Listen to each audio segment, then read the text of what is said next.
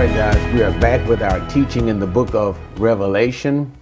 Now, the last time we were here, we were dealing with the church of Sardis. That is the church of the Reformation period, which was a period roughly about 1500 to 1700 AD.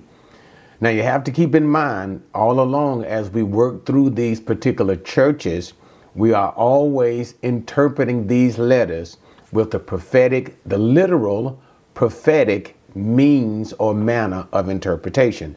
That is, we understand that there is a literal meaning and message to the church of that day, but there is also an overarching prophetic message that speaks to the church, as we call it, the age of the church, or you can kind of divide in, in the sense of that this is what the prophetic means the prophetic ages of the church. Okay? So the last time we were here, we were dealing with the Reformation period, which is basically a return to the correct Christian doctrines, or at least some of them to, to the correct Christian doctrines for the church at large, coming from under the some of, not completely in totality, but some of the authority of the Roman Catholic Church. This is what led to the Protestant Reformation. And so we had a lot of great doctrinal creeds that were established during this particular time. However, as we said earlier in the previous video, in the second generation, they soon began to reestablish state churches. And this led to people actually coming into the visible church. And we always remember what I mean by visible church. The true church, the true church is often is we, we refer to as the invisible church, okay? Jesus himself knows all the members of that church, his true church, those who are truly saved. The visible church simply means everyone who professes Christianity, everybody going to church, and all who are in the visible church are not saved. But the point is, those people in the period of Reformation, second generation that we're referring to, were basically coming into the church by virtue of baptism as babies. Their parents were baptizing them. So there was no personal faith involved. And therefore, this church, as the Lord rightly said, was spiritually dead. Okay? But so let us move now into the next age of the church. Remember, the literal prophetic period of the church we're moving now to would be the church of Philadelphia. All right, so let's go to Revelation chapter 3, starting in verse number 7. And to the angel of the church in Philadelphia, write He who is holy, who is true, who has the key of David, and who opens and no one will shut, and who shuts and no one opens, says this. Okay, so now we see in our introduction of the letter, the recipient of the letter is to the church in Philadelphia. Now, as for concerning that prophetic age time, this is the age of evangelism a period of roughly around 1700 to 1900. And this is a good name for that too, because Philadelphia means brotherly love, brotherly love. So it is a good name for that church as well as that prophetic time period because it was the period of evangelism. It was a time in which Christian missionaries basically could go anywhere in the world that they wanted to go. And this is why we see Jesus referring to himself and his deeds, his actions, that is, the one who possesses the keys and the one who opens and closes doors. He opens the door to Christian ministry so that evangelism, the gospel, can be spread to all parts of the world. All right. But nevertheless, the recipient, Philadelphia, the name, the meaning of the name, brotherly love, that time period reference that we're talking about, 1700 to 1900.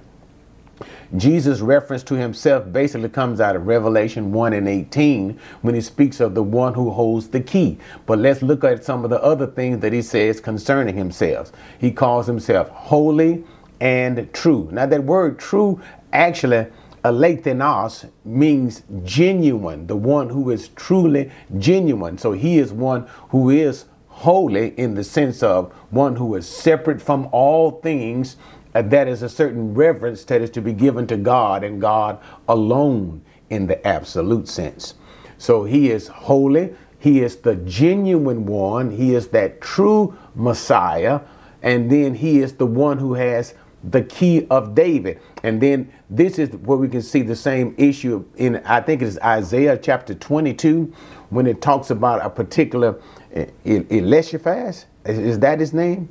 But nevertheless, the issue is about the one who is given a key in which that access it is given to a particular individual access so the key of david now jesus is himself he is the son of david he possesses therefore the key of david we say the son of david the messiah the anointed one of God, the sent one of God. He is the one who is to come. Okay. So therefore he has the keys and the key always has to do with the granting of access, the granting of access. And that's why we refer to this period, and it's clearly because it is a done thing. We can look back in the past and see from period of 1700 to 1900 that evangelistic gate that was thrown wide open to Christian minister, ministers during this particular time. So the reference to Jesus, one who has the key who opens and no one shuts, and shuts and no one is able to open. So therefore, Jesus shows himself to be the one who gives the access into ministry. Now, this is also an interesting thing, too, and I don't want to put a lot of time on it, but it is good to consider those doors are opened by Jesus himself. That is the ministry to witness.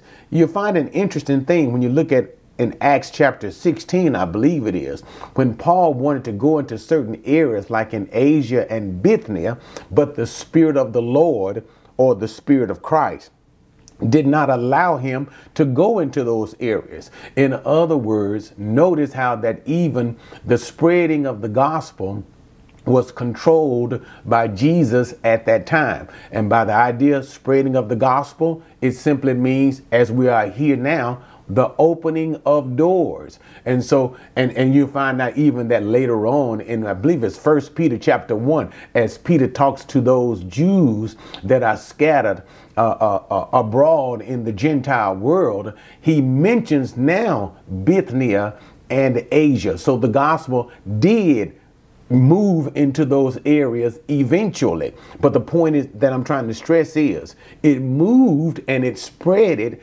according to the will of Jesus. Notice once again, what does he say? He has the keys. He opens the door, and when he opens the door, that is the door to evangelism, no one can shut it. And when he does not allow evangelism to take place in that area, it won't take place in that area. That's an interesting thing to consider. But nevertheless, so we have the recipient of the letter, we have the disposition of Jesus Christ, and the church of Philadelphia, the letter that he writes is very similar in the sense that to, to, the church of Smyrna, in that the reason why I say it's Smyrna is there was nothing bad that Jesus had to say about this particular church. All he has is commendation. All right. But nevertheless, let us now look at those particular commendations in verse number eight. I know your deeds. Behold, I have put before you an open door which no one can shut, because you have a little power and have kept my word and have not denied my name. So now let's look at all of these things in the, in the commendation. So the first thing that Jesus says, as he says to all of the church, churches, I know your deeds. I know your deeds. In other words, the Lord is well aware of the lives and the activities of the people in Philadelphia. And notice he also says, Behold, I have put before you an open door. This once again speaks of, remember how Jesus styled himself in verse number seven, the one who has the key of David, opening and shutting the door. It's just simply giving reference back to that statement again. But again, the emphasis cannot be denied. He said, I have put before you this open door. So that takes takes us back to what I just said earlier. The door of evangelism is opened by Jesus. In other words, let just let me just simply say it this way so you'll get it. It's not always what we want to do in the sense of who we want to evangelize to It is when the Lord has set the time in his own choosing. Okay. And so that's again, that is just a wonderful concept. It's not always how we want to organize and do things. It's when the Lord opens the door and the Lord has the ability, of course, he does, he is the Lord, to shut that door and no evangelism will take place until he decides for it to happen. But let's go on. And so he says, You have a little power. Now, this basically speaks to uh, uh, um, their minuteness of size. They, in other words, let, let's, let me give a practical understanding. They weren't some mega church. They didn't have great resources. They didn't have a great number of people. They didn't have all of the bells and all of the whistles. They had small things. They, they most likely were not a wealthy church. So the idea is you don't have so much, but that which they do have, they were faithful in these things. And that's why he says, but nevertheless, you don't have so many things, maybe so not so many people and things of that nature. But notice what he says, but you have kept my word. The one thing that they did have, that they did possess, was faithfulness. And it was because of this faithfulness that the Lord was gracious to extend to them a door of evangelism. And they walked through those doors in a mighty way. And so that's what he means. You, so they were faithful. That's what he means by you kept my word and have not denied my name. That again speaks of their faithfulness and holding on to Jesus as their Messiah. Okay. So Jesus rewards, notice what I say, graciously rewards them a door of evangelism because of their faithfulness to him. All right. All right. Now let's look at, now, since there is no um, negative. The Lord has nothing negative to say about this particular church. As we move to verse number nine, we're going to see him make mention of other things since there is nothing negative to say. Behold, I will cause those of the synagogue of Satan who say that they are Jews and are not, but lie, and I will make them come and bow down at your feet and make them know that I have loved you. Okay, so now, have you guys noticed that we're kind of breaking this up a little bit more, each verse in particular? But nevertheless, let's go on. The synagogue of Satan and those who call themselves Jews. Now, there are a couple of ways to look at this, maybe even more, but let me just give you guys two general ways to understand it. Those who call themselves Jews. First of all, what is interesting is during this particular time, basically roughly around the end of the 1800s, I believe it was, a lot of Jewish people, a, a great number of Jewish people uh, came to Jesus Christ. And if you guys are well aware, there has always been a sense of hostility towards Jesus as Messiah from the Jews as a whole. And I want to make that clear. There has always, and you can see that even in the gospel, as the Jews and the Jewish people, influenced by their leaders, rejected Jesus. All right. And so from that, and, and there was hostility even in the scriptures towards Jesus. And even to this day, there is a sense of a certain hostility towards Jesus by the Jews as a whole. Okay? Now be careful. Don't ever fall into anti Semitism, hate being hateful of the Jews. That's not what I'm saying. I'm just simply trying to give you the fact of the matter. But nevertheless, it is the case. And help you guys understand it. And you can also see, even in the scripture in the book of Acts, that when Jews began to believe upon Jesus, they were often persecuted by other Jews. Note it, Paul himself was a Jewish rabbi, and he himself had, what did he do? He got letters from the, uh, the chiefs, the Sanhedrin. He got letters from the Sanhedrin in order to persecute other Jews. So, persecution of Jews by Jews was a very common thing. All right. And especially when the, namely, that is, I'm speaking namely when these Jews were believers in Jesus as Messiah. So now that's one way of understanding it. And I think that is the proper way to understand this particular text. Those who call themselves Jews and are not. And the reason why he says those who call themselves Jews, it doesn't mean that they are not genetically Jews. Yes, they, they may very well actually be genetically Jews, physically, biological descendants of Abraham, Isaac, and Jacob. But remember what Paul said in Romans chapter 2 a true Jew is not one who is simply a biological descendant of Abraham, Isaac, and Jacob. But a true Jew is a lover of God, a keeper of the commandments of God, a believer in Jesus Christ. This is also what Peter refers to when he says that the believers in Jesus, those Jewish believers. Now, stay stay with me guys. I'm talking about Jews and Jews alone. I'm not talking about non-Jewish Christians, okay? I'm not talking about Gentile Christians. That's what most of us are, Gentile, but Jewish Christians. So Peter was referring to uh, in the letter of Peter when he talked about those who were had been dispersed. He was saying that they were the true remnant of God. It's not just simply all Jews in general, biological Jews, are the remnant of God, but those who are believers in Jesus as Messiah, those Jews who are the believers that Jesus is the Messiah. They are the true remnant. So back to this point that we're trying to, we're belaboring. So the issue here becomes those true Jewish believers in Jesus Christ were being persecuted in some way or another by Jews who were not believers. So that's one way of understanding those who are the synagogue of Satan. The synagogue of Satan are Jews who are not believers in Jesus' messiahship.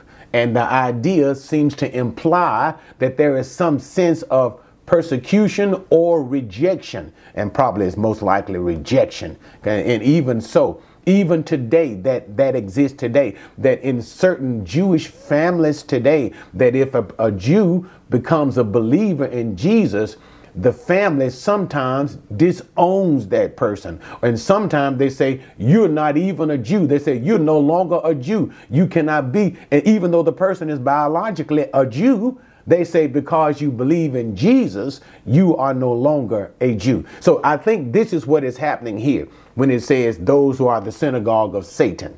They are Jews biologically, but there's a sense of the rejection of Jews who are believers in Jesus, okay? And Jesus is simply letting these in the church of Philadelphia know that indeed you are of the true synagogue of God. And this idea will be cemented as we get to the end of this section.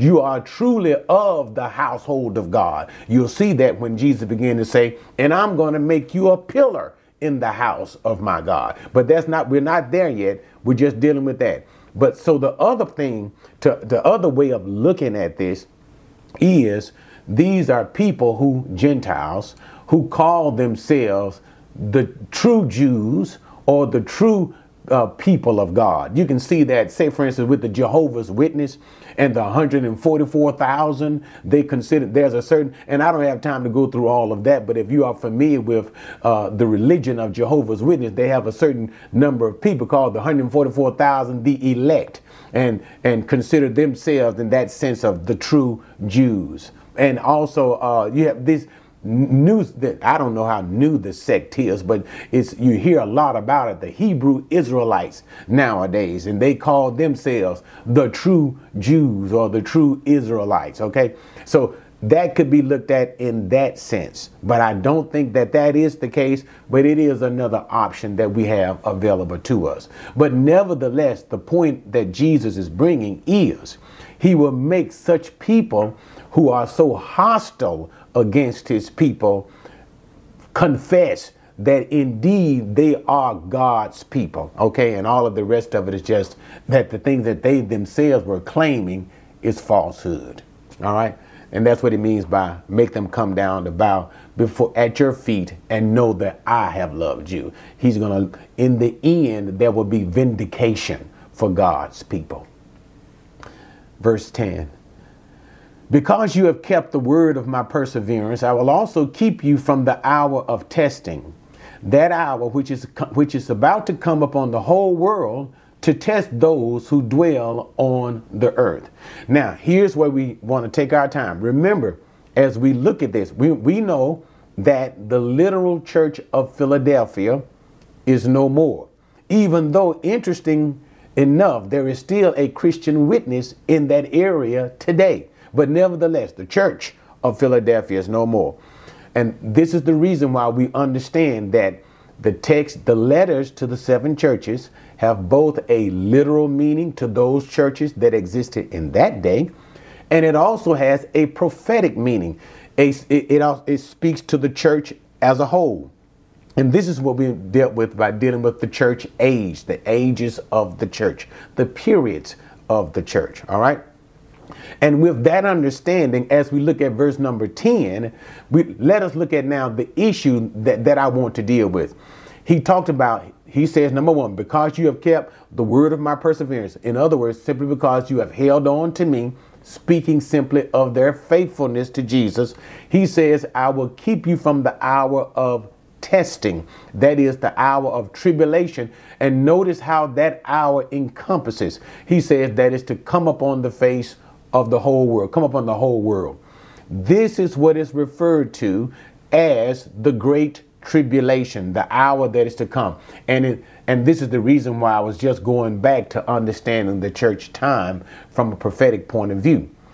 The church itself, the church of Philadelphia, or in other words, the true and genuine believers, all right, will be kept from the hour or from the day of the great tribulation. This speaks of the rapture of the church because notice what he says. This testing comes upon the face of the whole world. And notice he says, I will also keep you out of it. And if you look at it in the Greek, it uses the term ek. It means out from you. So we, the church of Philadelphia, or we can understand the church as a whole, because this applies to all true Christian believers, will be kept out of the great tribulation. The church will not go through, and remember the, the great tribulation, guys, you'll see it oftentimes talked about in Old Testament, the day of the Lord. It is basically that seven year period in which the Lord will send great judgments upon the world. You'll see that for the most part, beginning in chapter seven. You, will see pretty much getting ready for, for all of that at chapter seven, the great the point of the great tribulation, beginning with the judgments, okay? The seals. That's that's what we're talking about. The seals, the trumpets, and the bowl judgments. All of these things take place during what we call the day of the Lord or the great tribulation. But nevertheless, the promise of Jesus is because the church is has been faithful, he will rapture the church from so that when the tribulation begins, the church will not be a part of it. All right. And he says that this, that's why he said this test or this tribulation will test everybody on the face of the earth because the great tribulation will be upon the whole planet as a whole. All right, verse 11. I hope I made that part clear. There's much to be said about it. And as we move through other sections in Revelation, we'll talk more so about that. Okay? 11. I am coming quickly. Hold fast what you have so that no one will take your crown. He who overcomes I will give, make him a pillar in the temple of my God, and he will not go out from it anymore. And I will write on him the name of my God and the name of the city of my God, the new Jerusalem, which come down out of heaven from my God, and my new name. He who has an ear, let him hear what the Spirit says to the churches. Okay, so now Jesus simply says, as he, so we've, we've had the commendation We've had the exhortation. There was nothing critical that Jesus had to say about this church. And so now Jesus finishes with his words of promises. And so he says, I am coming quickly. Now, that word tachus, which that's the word that's actually used Greek, quickly, it simply means suddenly. It, it, it doesn't mean that from the moment that Jesus begins to write, and John wrote the particular letter, look for Jesus to come back in the time of soon. It means the idea of when Jesus does come, it will be suddenly, instantly, or in other words, there is no time to prepare. It, his coming will be, notice he always said in the, in the Gospels, like a thief. He'll catch you and it'll come quickly, twinkling of an eye, and it's all over with. But anyway, so because of the nature of his coming, unexpectedly and so quickly, not giving anybody a chance to prepare, what does he say? Continue in the work. Hold fast that which you have. And, and, and just simply say, he has nothing bad to say about the church, so he just simply admonishes them remain faithful, steadfast in holding to the faith, steadfast in trusting in Jesus, steadfast in your labor. You just keep on doing what you're, and that's basically what Jesus is saying to this church. You just keep on doing what you're doing. I don't have any problems with you whatsoever. How many churches, if Jesus had to appear now and if he had to speak, could he literally say that about today? Simply hold fast to what you're doing.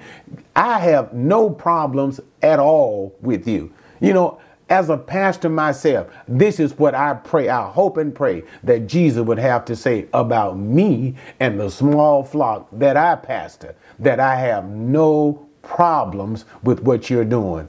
Hold fast until I come. But nevertheless, let's go on. So that no one will take your crown, and that that's self evident that you will receive a reward from the Lord in that day. Okay? Then, in the continuation of the promises, he promised, He who overcomes. Notice that I'll make a pillar of that person in my God. By the use of the term pillar, it simply means a permanent, permanent place. And the reference to temple of God is in the heavenly temple in the New Jerusalem. So the comfort that Jesus gives to the saints in the Church of Philadelphia is a place of permanence. And all throughout verse number 12, this is the idea that's moving throughout the verse the sense of permanence. And remember that we talked about earlier in verse number nine when Jesus talked about those in the synagogue of Satan. And I was explaining to you once again about how uh, uh, uh, uh, certain Jewish people were saying, Well, you're not even Jews anymore. You're not even true people of God anymore. And notice the emphasis now is Jesus saying, Indeed, you are a people of God. And by the sense of that permanence, by the sense of that permanence that we see in the text, it brings that point home even more. Yes, you are indeed God's people. Why? Because you're going to be made a permanent pillar, pillar, an unmovable column in the house of God. And notice, he will not go out in, in and out anymore. See this? See the idea of permanence? No more going in. You are with God forever, no matter what they say. And then he says, I write on him the name of my God. Sense of permanence is there too, but also possession. Write on the name of the God, the name of city, New Jerusalem that comes down out of heaven, and Jesus' new name. So he promises three things to write on that person in some way or another. We don't know exactly how it will be done. On the believer would be written the name of God, the name of the New Jerusalem, and Jesus' own new name.